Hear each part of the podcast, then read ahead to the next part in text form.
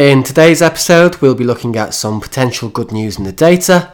The rest of the show will be a spotlight on New York, the new global epicenter of the virus, including a doctor's first hand experience, whether police pressure has fueled the outbreak, the use of vitamin C in hospitals, a hero of the day, and some more good news about the fight against the virus. Thank you for listening. This is the Live Ape.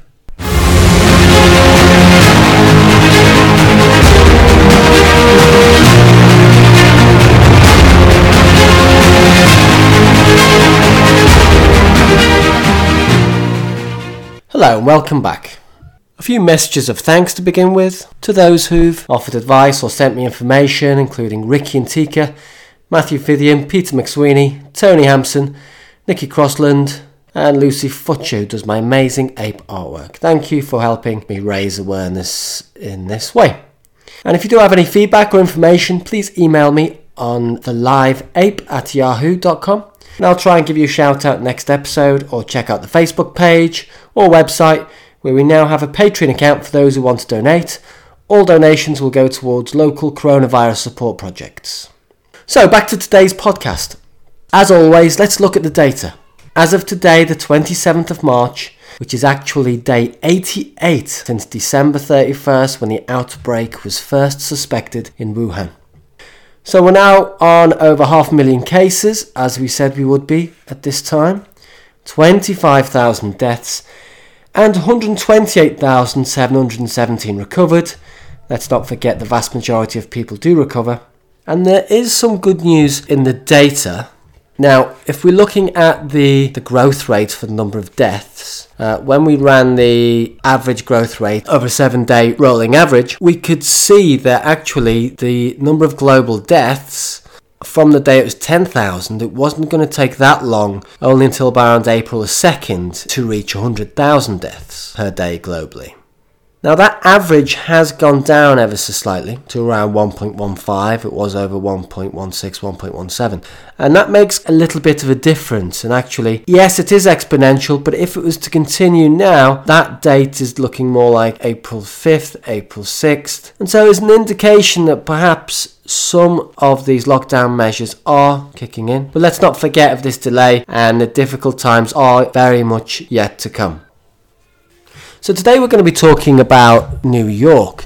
Now New York has become the really the epicenter globally. If we look at the total cases for the US, total cases which is now number 1 overtaking China, overtaking Italy. Uh, we have total cases of 100,390. 1,543 deaths, 2,500 recovered.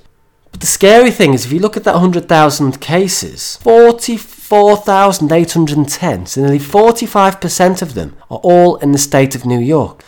And if you include the neighbouring state of New Jersey, which has 8,825, between the two of them, take up over half of all the known coronavirus cases in the United States. And that is alarming to say the least. Why is this so? Well, New York is the second busiest city in the world after Tokyo. And first of all, I'm going to read you an article from the New York Post about the NYPD.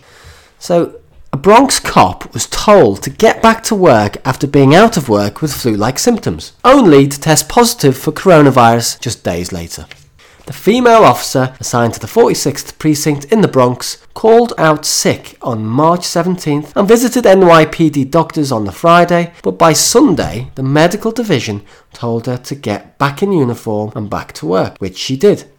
Yet by Wednesday, she found out she was positive for the pandemic COVID 19 and had been dealing with significant numbers of people in the meantime while waiting for test results. The outbreak has been wreaking havoc on NYPD staffing levels, with get this, more than 3,200 cops out sick just in New York, three times the average, forcing top brass to warn detectives they could be roped into patrols. 28 cops in the, just the 72nd precinct, one of whom was coughing up blood, were off sick on Wednesday. With three testing positive for the bug, more than 230 members have been confirmed to have coronavirus. Sources said NYPD leadership's botched handling of the outbreak has led to a wildfire spread through the rank and file. The girl has a boyfriend who is another cop in the same platoon, and the boyfriend has a different partner on patrol. Therefore, it spreads like fire. They say this all goes back to Commissioner, thinking that people can still work, and Chief Pichardo, the source griped. Let's see them come to a precinct and do patrol. Police officers, understandably, are angry about the lack of transparency regarding the virus's spread through the department. Wow. Crazy, crazy. And it just makes you wonder the impact that we're going to have on our own health service here in the UK or anywhere around the world. Secondly, and this is probably the most difficult article to listen to, this is a doctor's account of being in a hospital in New York and this is a few days ago. From the New York Times. In several hours on Tuesday, Dr. Ashley Bray performed chest compressions at Elmhurst Hospital Centre on a woman in her 80s, a man in his 60s, and a 38 year old who reminded the doctor of her fiance. All had tested positive for the coronavirus and had gone into cardiac arrest. All, sadly, died. Elmhurst 545 bed public hospital in Queens has begun transferring patients not suffering from coronavirus to other hospitals as it moves forward, becoming dedicated entirely to the outbreak. Doctors and nurses have struggled to make do with a few dozen ventilators. Calls over a loudspeaker of Team 700, code for when a patient is on the verge of death, come several times a shift. Some have died inside the emergency room while waiting for a bed. A refrigerated truck has been stationed outside to hold the bodies of the dead. Over the past 24 hours, New York City's public hospital system said in a statement 13 people at Elmhurst had died. It's apocalyptic, said Dr. Bray, 27, a general medicine resident at the hospital. You walk in for your 8am shift. Immediately you're struck by how the calm of the early morning city streets is immediately transformed. The bright fluorescent lights of the ER reflect off everyone's protective goggles. There is a cacophony of coughing. You stop, mask up, walk in. Nearly everyone you see today is the same. We assume everyone is COVID 19. We wear gowns, goggles, and masks at every encounter, all day. It's the only way to be safe. Where did all the heart attacks and appendicitis patients go? It's all COVID. Across the city, which has become the epicenter of the coronavirus outbreak in the US, hospitals are beginning to confront the kind of harrowing surge in cases that has overwhelmed health systems in China, Italy, and other countries. On Wednesday evening, New York City reported 20,000 confirmed cases and 280 deaths. Friday evening, and that's more than doubled. Okay, a bit more positive news now, again coming from New York. So, seriously sick coronavirus patients in New York State's largest hospital system are being given massive doses of vitamin C, as per the New York Post. This is based on promising reports that it's helped people in hard hit China. Dr. Andrew Weber, a pulmonologist and critical care specialist affiliated with two Northwell Health facilities on Long Island, said his intensive care patients with the coronavirus immediately receive 1,500 milligrams of intravenous vitamin C. Now, I checked my Centrum or whatever it's called multivitamin, which has 100 milligrams. So that's 15 times in a stand, than a standard multivitamin. Identical amounts of the powerful antioxidant are then re-administered three or four times a day. Therefore, that would be the same as 60 of my standard multivitamins. This is based on experimental treatment administered to people with the coronavirus in China, Weber said. The patients who received vitamin C did significantly better than those who did not get vitamin C. It helps a tremendous amount, but it is not highlighted because it's not a sexy drug. So, there you go. A spokesman for Northwell said vitamin C was being widely used as a coronavirus treatment throughout the system. The vitamin C is administered in addition to such medicines as the anti-malaria drug hydroxychloroquine, the antibiotic azithromycin, various biologics and blood thinners. So obviously take advice from your doctor. Vitamin C certainly seems to be a way to go. Finally, more good news. Our hero of the day is Dr. Ian Kwok. 30 in his internal medicine residency turned coronavirus triage at Mount Sinai Beth Israel Hospital in Manhattan. He says it's not so much the hours that is the most stressful, really more about the emotional and psychological impact. There's no longer that ability to promise each patient that we can do absolutely everything that we normally would be able to do so.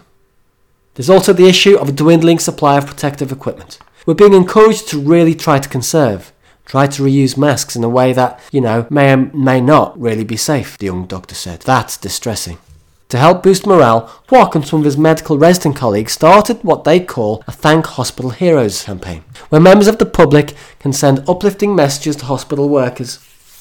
The effort began March 19th and Kwok said they have already received more than 100 messages through a Google form he set up. He has been passing the encouragement along to hospital workers through email, printouts, and a WhatsApp group, bringing at least one doctor to tears.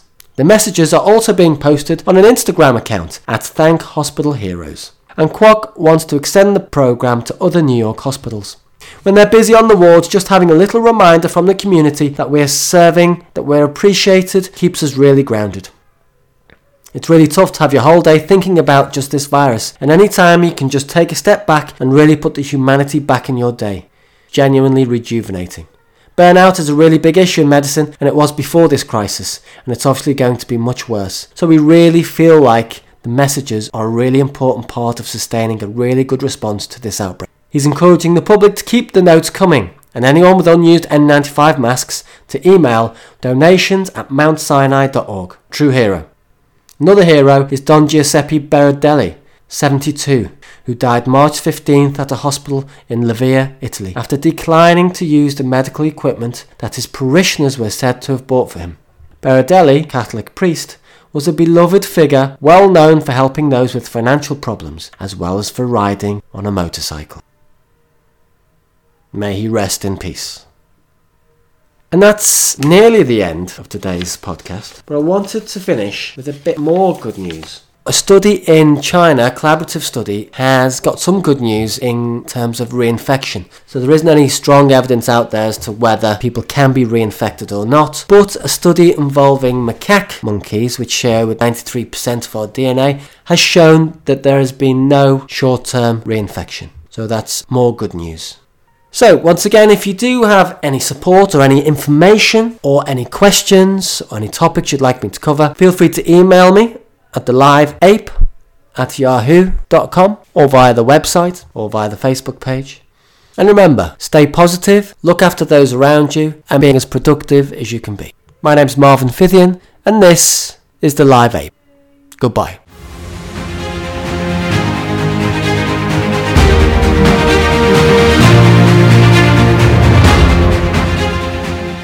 Daddy's Podcast.